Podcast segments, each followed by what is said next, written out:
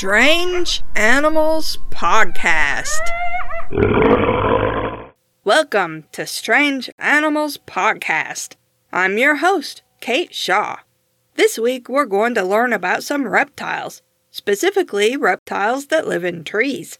This is a suggestion from Riley, who wanted to hear about arboreal reptiles in general and the crested gecko in particular. Thanks also to my brother Richard, who suggested the dragon tailed gecko. An anonymous reviewer also suggested the leopard gecko, so we'll learn about that one too. Specifically, the anonymous reviewer said, quote, Me and my friend Aiden suggest either red foxes or leopard geckos. Unquote. We actually covered the red fox in episode 138 about city animals, and in episode 106 about domestication, but we've only mentioned the leopard gecko briefly way back in episode 20. Arboreal animals have some traits in common, whether they're reptiles or mammals or something else. In general, an animal that spends most of its time in trees is small and lightweight, either has long legs or very short legs, may have a long tail to help it balance, and may also have various adaptations to its feet to help it maneuver through branches. This is the case with the chameleon, which is arboreal and has weird feet. Its feet look more like mittens. The feet are called zygodactylous, which means it has two toes pointing forward and two pointing backwards. A lot of birds have feet like this too. Chameleons also have other adaptations for arboreal life, like prehensile tails that can twine around a twig to help it keep its balance. The chameleon really deserves its own episode someday, so let's move on to learn about some geckos. The biggest gecko known grows up to 2 feet long, or 60 centimeters, but most are much smaller. There are more than 1,800 species known, and they're all really interesting and honestly adorable. They're mostly nocturnal and eat small animals like insects. About 60% of all gecko species have toe pads that allow them to walk up walls and windows and even across ceilings. Like many other lizards, most gecko species can drop their tail if a predator attacks. The tail thrashes around on its own for several minutes, distracting the predator so the gecko can escape. The gecko later regrows a little stumpy tail, but it can't drop it a second time. Many species of gecko store fat in the tail, so it needs that tail. A genus of gecko called the fish scaled gecko, which lives on Madagascar and nearby islands, has big scales that come loose easily if an animal tries to bite it or if a scientist tries to capture it. The predator gets a mouthful of scales while the gecko runs off.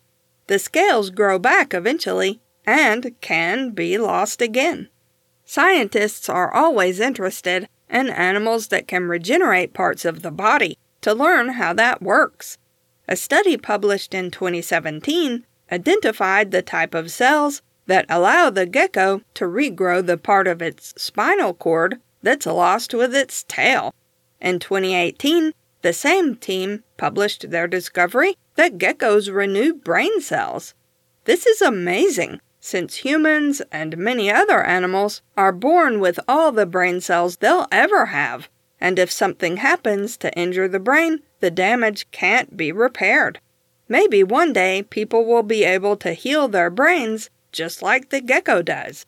Most species of gecko don't have eyelids. Instead, the gecko has a protective scale over its eyeball. To remove dust and other debris from the scale, the gecko licks its eyes. The leopard gecko grows about 11 inches long, or almost 28 centimeters, and is one of the species that doesn't have toe pads. That makes it easier to keep in captivity since it's less likely to climb out of its terrarium. It's a handsome lizard that's yellowish or orangey in color with black spots, but baby leopard geckos actually have black stripes.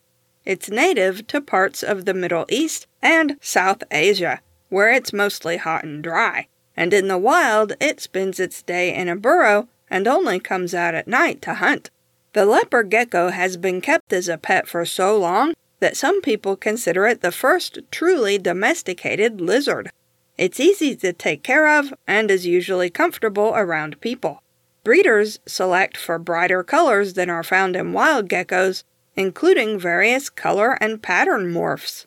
One color variety of domestic leopard gecko is called the lemon frost morph, an especially attractive coloration. It's a pastel yellow with white underneath and brown or black speckles that form broad bands over the lizard's back. It's really pretty, and when the trait cropped up unexpectedly around 2015, its owner started breeding for the color. Lemon frost babies were rare and incredibly expensive, with people paying up to $2,000 for a single gecko. Unfortunately, people soon learned that lemon frost geckos were prone to a type of rare skin cancer that affects the iridophores, which are pigment producing cells. Up to 80% of all lemon frost morphs develop the cancer. Geneticists have discovered that the color morph is due to a single mutation in a single gene, but that the change in that gene also makes the gecko susceptible to cancer. Scientists are now trying to figure out more about how it works in hopes of learning how to prevent skin cancer in humans.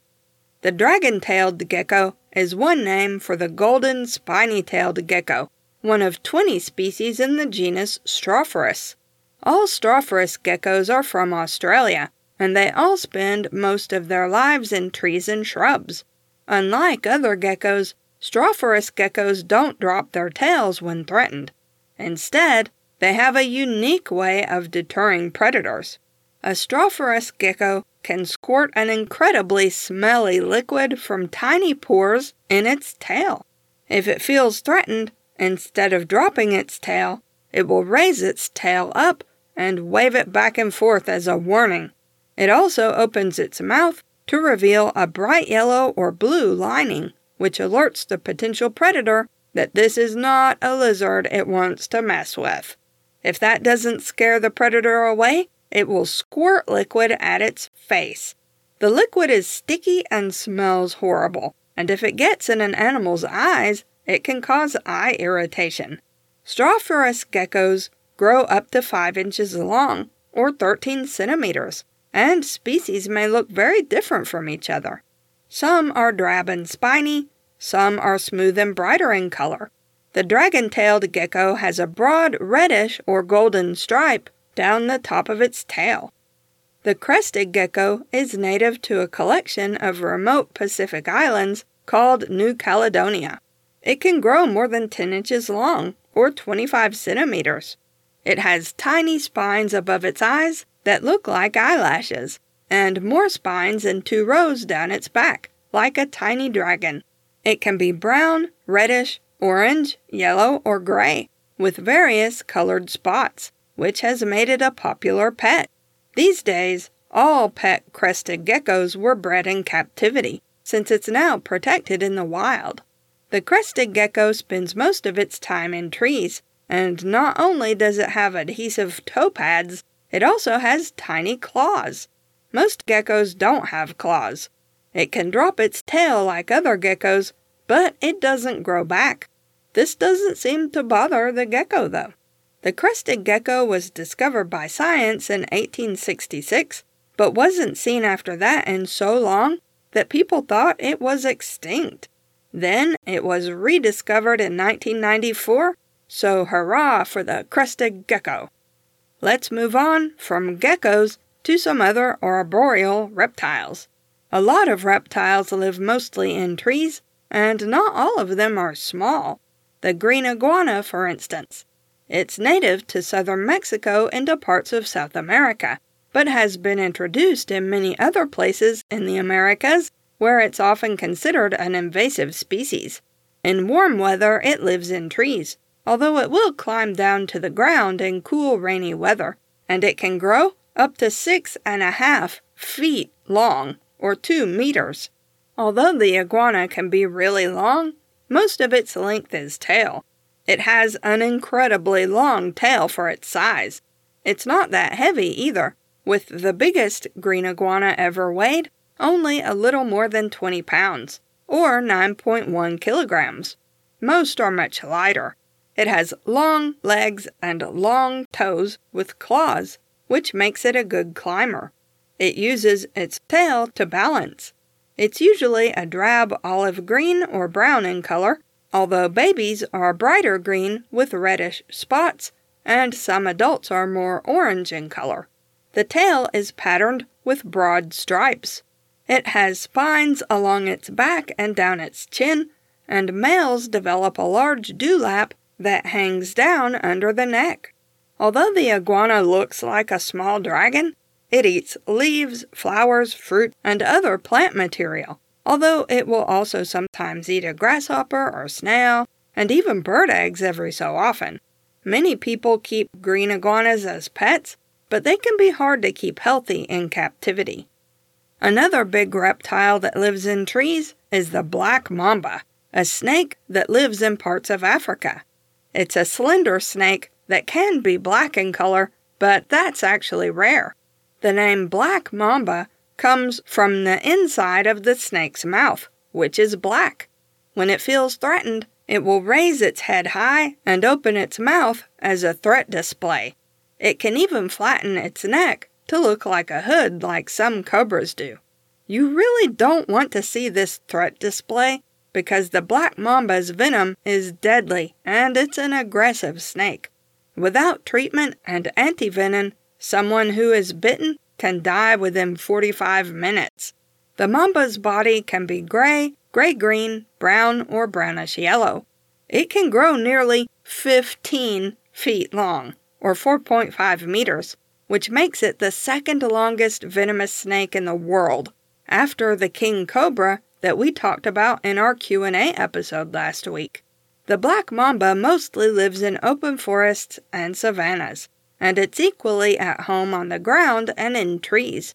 It hides in termite mounds or in holes in trees at night, then comes out in the morning to warm up in the sunshine. Then it goes hunting, usually for small animals like rodents but also for larger ones like the rock hyrax. The rock hyrax can grow almost 2 feet long, or 50 centimeters, and looks kind of like a big rodent, even though it's not a rodent. It's actually most closely related to the elephant. The black mamba will sneak up on a hyrax, bite it quickly, and then just wait until it dies to swallow it whole. The mamba also hunts birds and bats, which is why it spends so much time in the trees. Some reptiles are so well adapted to living in trees that they can glide from tree to tree, like the flying snakes we talked about in episode 56. Flying snakes live in Southeast Asia, and of course they can't really fly, they don't have wings. A flying snake has ridged scales on its belly that help it climb trees and when it wants to move from one tree to another, it can flatten its body by flaring its ribs. This gives it more surface area to catch air, like a long, skinny frisbee. It's been measured as gliding as far as 100 meters, or 109 yards, which is just a little longer than an American football field. The largest species of flying snake, the golden tree snake, can grow over 4 feet long or 1.3 meters. It's striped black, gold, and yellow, although some may be green and black. It eats small animals it finds in trees, including frogs, birds, bats, and lizards. It's venomous, but its venom is weak and not dangerous to humans. Many lizards can glide too, including the Draco lizard. The Draco lizard is common throughout much of Southeast Asia and spends almost its whole life in trees, eating insects like ants and termites. It's a small, slender lizard that only grows about 8 inches long at most, or 20 centimeters, and that includes its very long tail. Many gliding animals, like the flying squirrel, have gliding membranes called patagia that stretch from the front legs to the back legs, but the Draco lizard is different. It has greatly elongated ribs that it can extend like wings. and the skin between the ribs acts as a patagium. This skin is usually yellow or brown, so that the lizard looks like a falling leaf when it's gliding. The male Draco also has a brightly colored dewlap under its chin that it can extend to attract a mate. When a female is ready to lay her eggs, she climbs down from her tree, finds some soil that's soft enough for her to stick her head into to make a little hole, and then lays her eggs in the hole and covers them with dirt to hide them. The Draco lizard is beautiful and looks like a tiny dragon, and I want one to live in my garden, and every time I go out to water my plants or pull weeds, I want it to fly down and ride around on my shoulder. To bring us full circle, some geckos can also glide using thin membranes of skin around their body, legs, tail, and toes that act as patagia. They're called parachute geckos, which is just perfect.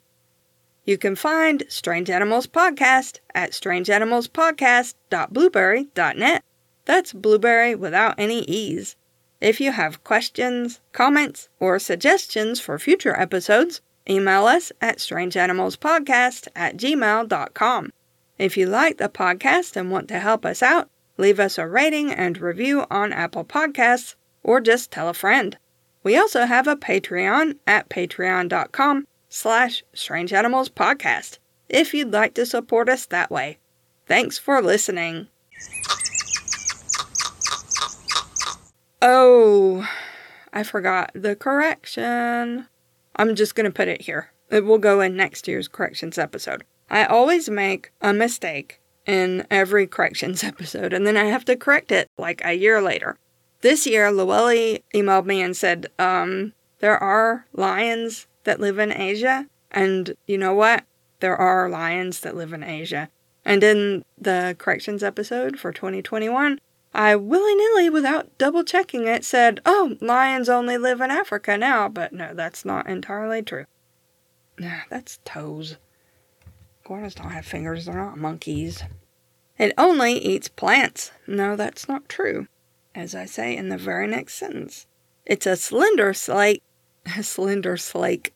A flying squirrel has ridged scale. Squirrel? What? What am I suddenly talking about flying squirrels for? Oh my gosh.